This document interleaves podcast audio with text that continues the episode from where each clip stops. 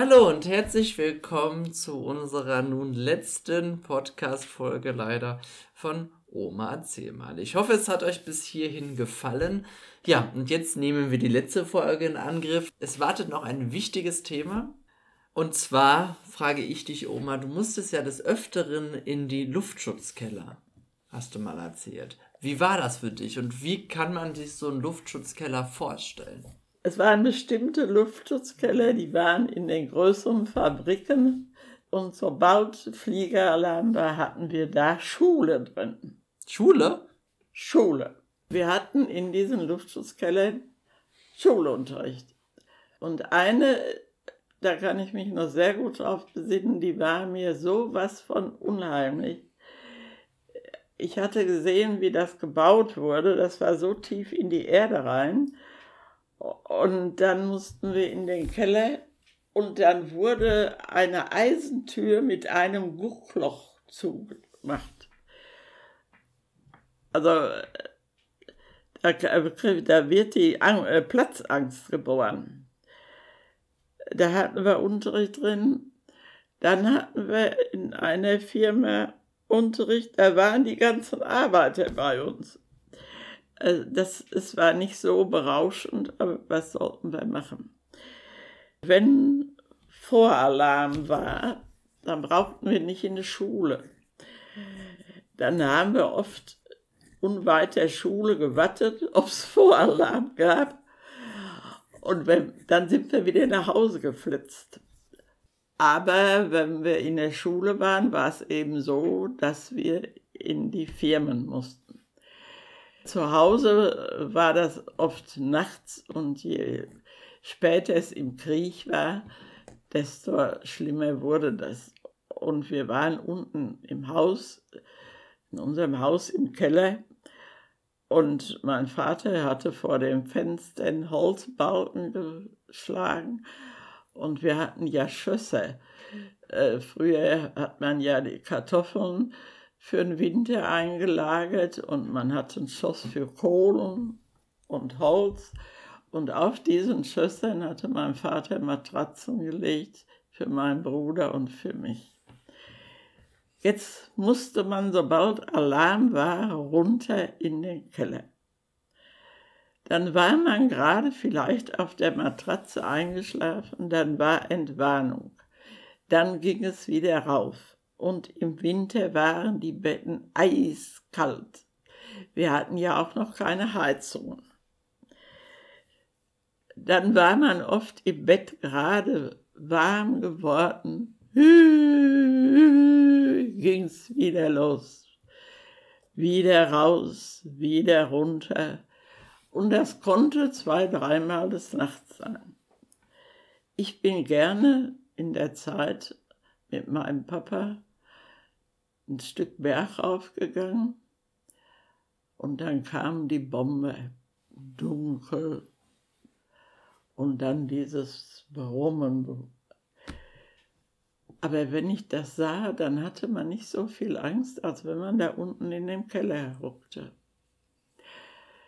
Aber bei uns nicht, äh, ist nur eine Bombe gefallen und die war ein Blindgänger. Ein Glück. Wenn die explodiert wäre, oh, das wäre ganz schlimm gewesen. Weil da fiel äh, diese kleinen Häuschen standen, die wären zusammengefallen wie ein Kartenspiel. Aber es war in der ganzen Stadt runter die Fenster, die Scheiben kaputt. Das Tal äh, war einfach zu eng, äh, hat man uns gesagt. Er, die überhaupt, nun war ja auch Dunkelheit, es waren ja keine Lampen, nichts an. Er, die was sahen, waren sie schon darüber weg. Aber es, es war nicht schön.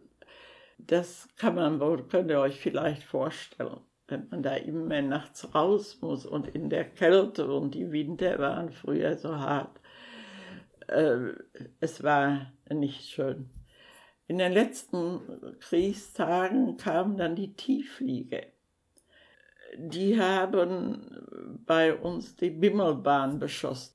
Erklär mal kurz, was die Bimmelbahn war, damit die Hörer das... Äh, die äh, Bimmelbahn, das war ein Zug, äh, ein kleiner altmodischer Zug, der äh, Ortschaften verband und äh, der bimmelte immer und deshalb hieß das Bimmelbahn und er sang auch immer.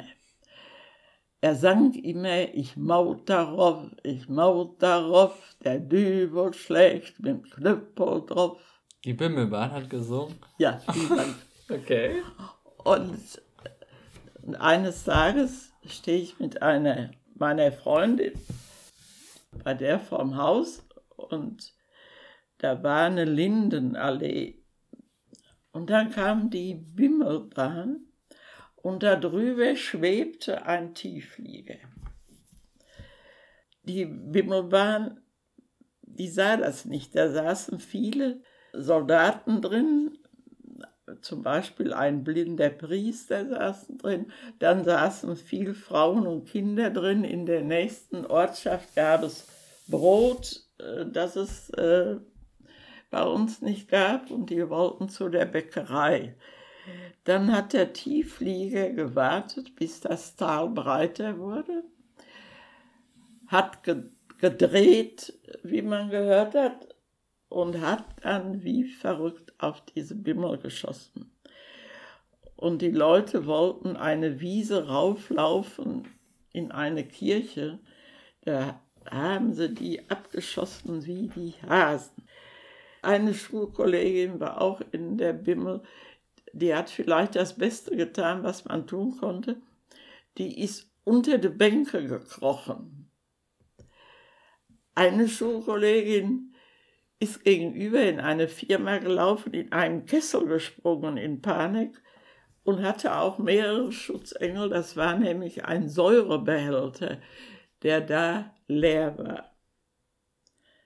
Und da ist von einer Schulkollegin auch die Tante erschossen worden, die zu Hause drei kleine Kinder hatte und ihr Mann war ein paar Tage vorher als gefallen gemeldet. Als Kinder, wir waren damals so 13, wir waren schon entsetzt. Aber als ich älter war, meine ich, das war Mord. Wie kann man auf Kinder und Frauen schießen, die vor Angst einen Berg rauflaufen? Man kann das alles nicht so verstehen. Und das ist Krieg. Meine Oma hatte gerade übrigens gerade ein Büchlein, also wenn es gerade im Hintergrund ein bisschen raschelt, dann liegt das an dem Buch. ähm, man kann das nicht verstehen und deshalb kann ich auch heute die jungen Leute nicht verstehen, die da Hakenkreuze an der Wände malen und was weiß ich, die sollten mal so einen Krieg mitmachen.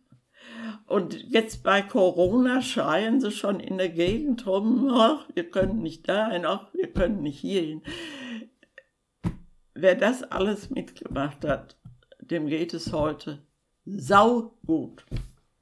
Und da gibt es, glaube ich, auch nicht mehr viel hinzuzufügen. Oma, ich danke dir für die ersten Podcast-Folgen, für die erste Staffel des Podcasts Oma erzähl mal. Und ich hoffe, euch hat dieser Podcast gefallen und auch mal ein paar Einblicke in die Zeit von damals gegeben.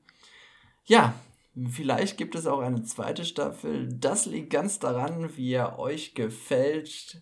Teilt diesen Podcast, empfehlt ihn euren Freunden, hört euch den weiter an oder nochmal an oder dreimal an.